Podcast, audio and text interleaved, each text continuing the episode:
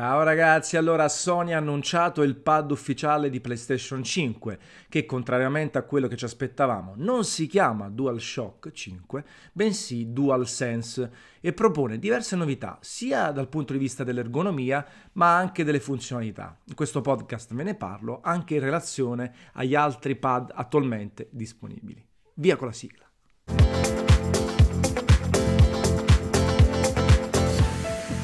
L'annuncio di questo DualSense fa parte di questa strategia un po' frammentaria da parte di Sony. Ne ho già parlato in un podcast precedente, dove c'è una Microsoft con un messaggio chiaro, diretto e arrogante.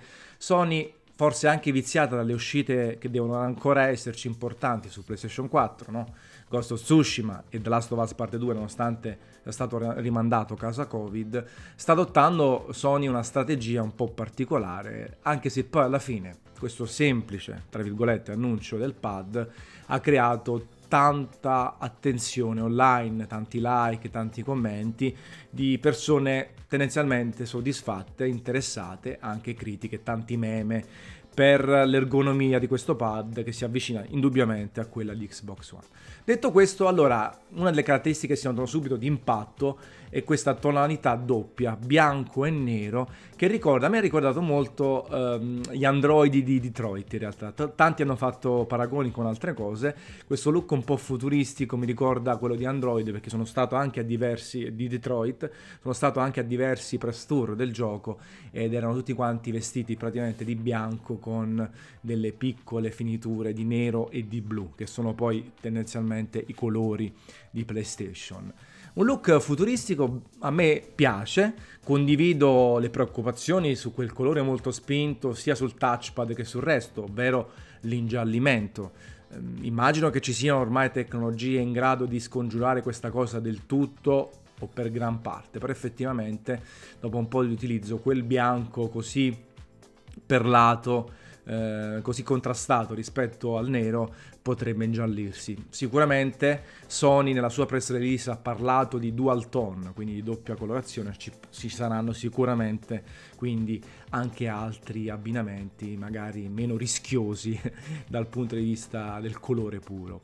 Un design però interessante perché potrebbe anticipare quello di PlayStation 5, dei leak, no? Dei dev kit che hanno questa forma V, che viene un po' ripresa, se ci fate caso, dai LED, perché adesso non c'è più un LED nella parte superiore o anteriore, a seconda se mettiamo il pad così o così, bensì ce ne sono due piccolini ai lati del touchpad che rimandano un po' a quella forma V che si è vista nel dev kit. Anche questa console a doppio colore potrebbe, questo pad a doppio colore potrebbe essere un'anticipazione della console. Staremo a vedere, perché da questo punto di vista Sony è sempre stata abbastanza attenta nel design e negli abbinamenti tra tutti i dispositivi. Tra le altre novità, diciamo appunto che hanno generato un po' di meme rispetto al pad Xbox One, è questa forma più arrotondata, che in realtà parte da quella del DualShock 4. Indubbiamente sono usciti degli articoli che cercano di sovrapporre i due pad, e quindi parte dal design del DualShock 4, rende il tutto più arrotondato ed evidentemente più ergonomico. Rimangono gli stick analogici simmetrici, il touchpad pare che abbia un ruolo più importante rispetto al passato. Sony ci crede, ha fallito secondo me col DualShock 4, è stato utilizzato soltanto come terzo, quarto tasto e per piccolissimi puzzle in alcuni giochi.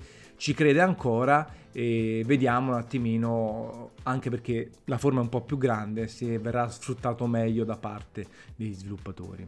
Il tasto share scompare, ma in realtà si trasforma in quello create, e quindi io mi immagino che al di là della condivisione delle immagini e dei video forse si potrà accedere velocemente a un mini programma di montaggio, no? Per creare il proprio montaggio con sigle, musica di sottofondo, altro, e condividerlo, un po' come fatto su Xbox One, anche se in maniera abbastanza macchinosa. Con sottomenu io ho fatto dei montaggini un po' più carini su Xbox One, però alla fine era molto macchinoso come sistema. Vediamo se questo tasto permette di saltare tanti passaggi e andare direttamente al dunque. Poi create può essere anche significare qualcosa all'interno dei giochi, creazione di livelli, non lo so, caratteristiche che anche in questo caso dovranno essere sviluppate da tutti i team più bravi, più talentuosi, su indicazioni di Sony, i tool di sviluppo e così via. Poi il feedback aptico, quindi questa vibrazione che supporta anche il feedback aptico che abbiamo visto su alcuni cellulari, sui touchpad dei portatili, una sensazione un po' più forte, un po' più localizzata, ad esempio quando si va su uno sterrato con la macchina, quando succedono cose che incidono, si riceve un colpo che incidono appunto sul giocatore virtuale e poi si possono trasmettere in qualche parte sulle mani.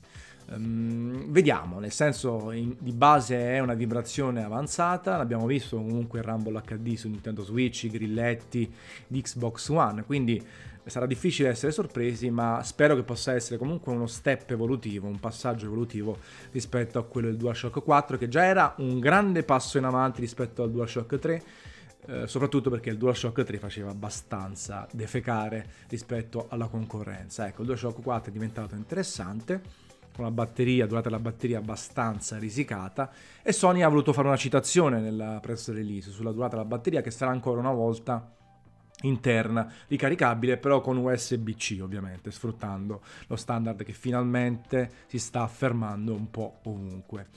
I grilletti dinamici, che avranno forse una forza di pressione differente, quindi in maniera simile a quelli di Xbox One, vediamo se con qualche differenza. Un'ergonomia generale complessiva interessante, il microfono integrato per una quick chat, anche qui ho letto delle critiche, sicuramente funzionerà male, vediamo, nel senso la stessa Sony consiglia per prolungate sessioni online un headset, quindi cuffie e microfono esterni, però poi cellulari, computer ci insegnano che anche con un microfono integrato e con le casse del portatile, del cellulare, si riesce a eliminare praticamente del tutto, senza esagerare col volume, il ritorno in cuffia. Quindi ecco, per una quick chat, dice Sony, per fare una chiamata veloce, una chiacchierata veloce, può aver senso senza appunto doversi mettere l'ambaradanno in testa. Vediamo. È chiaro che questo DualSense di base mi stuzzica molto, perché mi sembra comunque un'evoluzione del DualShock 4 importante. Poco importa se richiama un po' le forme di Xbox One, sti cazzi, nel senso l'importante è che si abbia un qualcosa di differente, e vediamo se queste piccole aggiunte, che non sono rivoluzionarie ma in parte evoluzionarie, anche qualcosa rischioso, possono dare una sterzata, perché io, se mi seguite da un po', sapete quanto batto sull'evoluzione dei controller. I controller hanno raggiunto un livello eccellente, però da tanti anni non si trova qualcosa in grado di sorprendere o elevare ulteriormente il gioco. Chiaramente io non sono un designer, quindi non c'ho la soluzione, però ecco, sarebbe bello vedere un'evoluzione non di accessori, vedi il VR e altro, che comunque non sono il cuore dell'esperienza, ma del controller stesso, in grado di far utilizzare tutti i tasti in maniera interessante, con interazioni inedite, e anche gli sviluppatori che possono sfruttarli per fare qualcosa di nuovo che si aggiunge in maniera non gimmick, non pretestuosa e superficiale all'esperienza di gioco. Sarebbe bello, anche perché alcuni generi fanno fatica con i controller classici. Alcune visuali dei giochi di calcio sono ingiocabili, sarebbero molto più giocabili forse con altri tipi di controller. FPS, c'è sempre questa rincorsa agli analogici con la corsa giusta, con la sensibilità giusta e con i tweak, con gli aggiustamenti che si possono fare all'interno del gioco. Però ecco, non c'è ancora la quadra definitiva, sarebbe bello essere sorpresi. E allora in tal senso l'estetica, che può piacere o meno, qualche tasto in più, può essere stuzzicante nel DualSense. Riprendendo poi, per esempio, questo è il pad PlayStation 4, no? Che tendenzialmente è questo, finalmente ammorbidito sotto e sopra, con trigger migliori e con i classici analogici simmetrici, perché qui si apre un altro mondo, analogico simmetrico, analogico asimmetrico, come ad esempio quello del pad Xbox One, che è asimmetrico e ha una forma e un'ergonomia eccezionale, una pesantezza, una presa che a me piace assai, un miglioramento della croce digitale anche se non perfetto, rispetto ad altre croci digitali, ma sicuramente oggi se la gioca come pad di riferimento, come qualità costruttiva, al netto della parte di ricarica che c'ha il battery pack, le pile, a me non è la soluzione ideale. Infatti, volendo, una soluzione che a me piace tanto è quella del controller Switch Pro, che ha gli analogici asimmetrici, però in questo caso concavi, anziché convessi. Anche qui dopo ci ritorno, perché ci sono tante chiacchiere sugli analogici. Ha una durata della batteria eccezionale, 20 ore, veramente io lo carico pochissimo quando gioco su Switch. Ha una buonissima qualità complessiva, forse non identica a quella di Xbox One, del pad Xbox One, ma comunque un altro ottimo compromesso. Infatti secondo me oggi se la giocano questo due attualmente come pad migliori. C'ho qui davanti a me anche quello Stadia, che ha invece analogici simmetrici ma con i thumb concavi, e quindi è un mix, c'è una croce così così, è un po' più cheap, un po' più plasticoso nella cosa complessiva, nella realizzazione complessiva, soprattutto i trigger non mi fanno impazzire, però comunque non è proprio quello basso profilo, diciamo di medio profilo. E allora tornerei un'ultima cosa sui stick analogici, senza parlare del nuovo pad di Xbox Series X, che è un'evoluzione, con un tasto in più centrale che sarà secondo me dedicato anche lui allo share, qualche accorgimento che viene anche dal pad Elite per quanto riguarda l'ergonomia, tendenzialmente è una leggera evoluzione di quella attuale, mentre il DualSense è una buona evoluzione, importante evoluzione rispetto al DualShock 4. Staremo a vedere, chiaramente le basi di partenza, lo dico perché a scanso di equivoci, erano differenti, chiaramente Xbox One parte da un livello più alto per quanto mi riguarda. Però parlando degli analogici, allora ci sono due questioni: simmetrici o asimmetrici, concavi, convessi. Sulla simmetria, onestamente per quanto mi riguarda è questione di gusti. Io gioco tantissimo, ho la fortuna di essere multipiattaforma e giocare ai tanti giochi, non ho avuto mai problemi né con uno né con l'altro. Qualcuno scrive che a livello ortopedico per i pollici altro sono meglio quelli asimmetrici. Io non ho avuto problemi né con i simmetrici né con gli asimmetrici e gioco da 30 anni quasi, da 30 anni abbondanti a tutti i videogiochi e con tutti i pad, e quindi per quanto mi riguarda è sessione di gusti. C'è chi dice che per gli FPS sono meglio gli asimmetrici. Io non sono un grande giocatore competitivo di FPS, ci può stare, lo prendo come feedback generale, però ecco, sono scelte e onestamente evidentemente anche Sony ha scelto di mantenere i stick simmetrici per questioni di continuità rispetto al passato, per il touchpad, per quello che ha in mente, forse anche per non copiare, per non avvicinarsi troppo al pad Xbox One, anche se non è poi il primo che ha inventato la simmetria degli stick analogici, sia chiaro.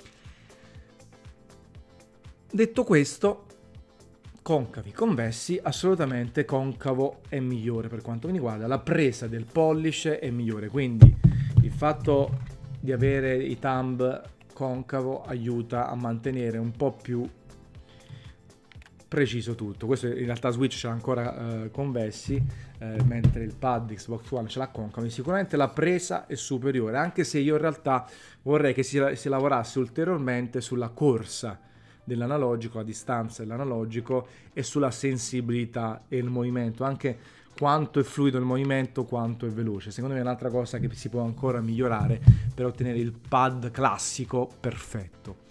Detto questo, sono riuscito a fare un sacco di minuti su un podcast legato ai pad, però mi piacerebbe sapere anche il vostro giudizio, se vi è piaciuto o meno il pad DualSense, qual è per voi attualmente, senza parlare del futuro, perché non abbiamo provato, il pad migliore.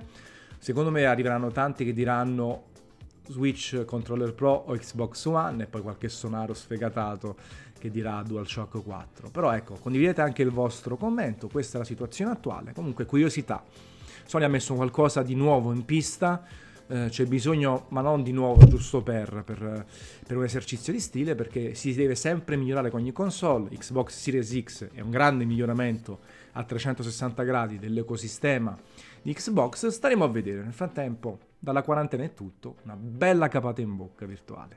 Ciao ragazzi.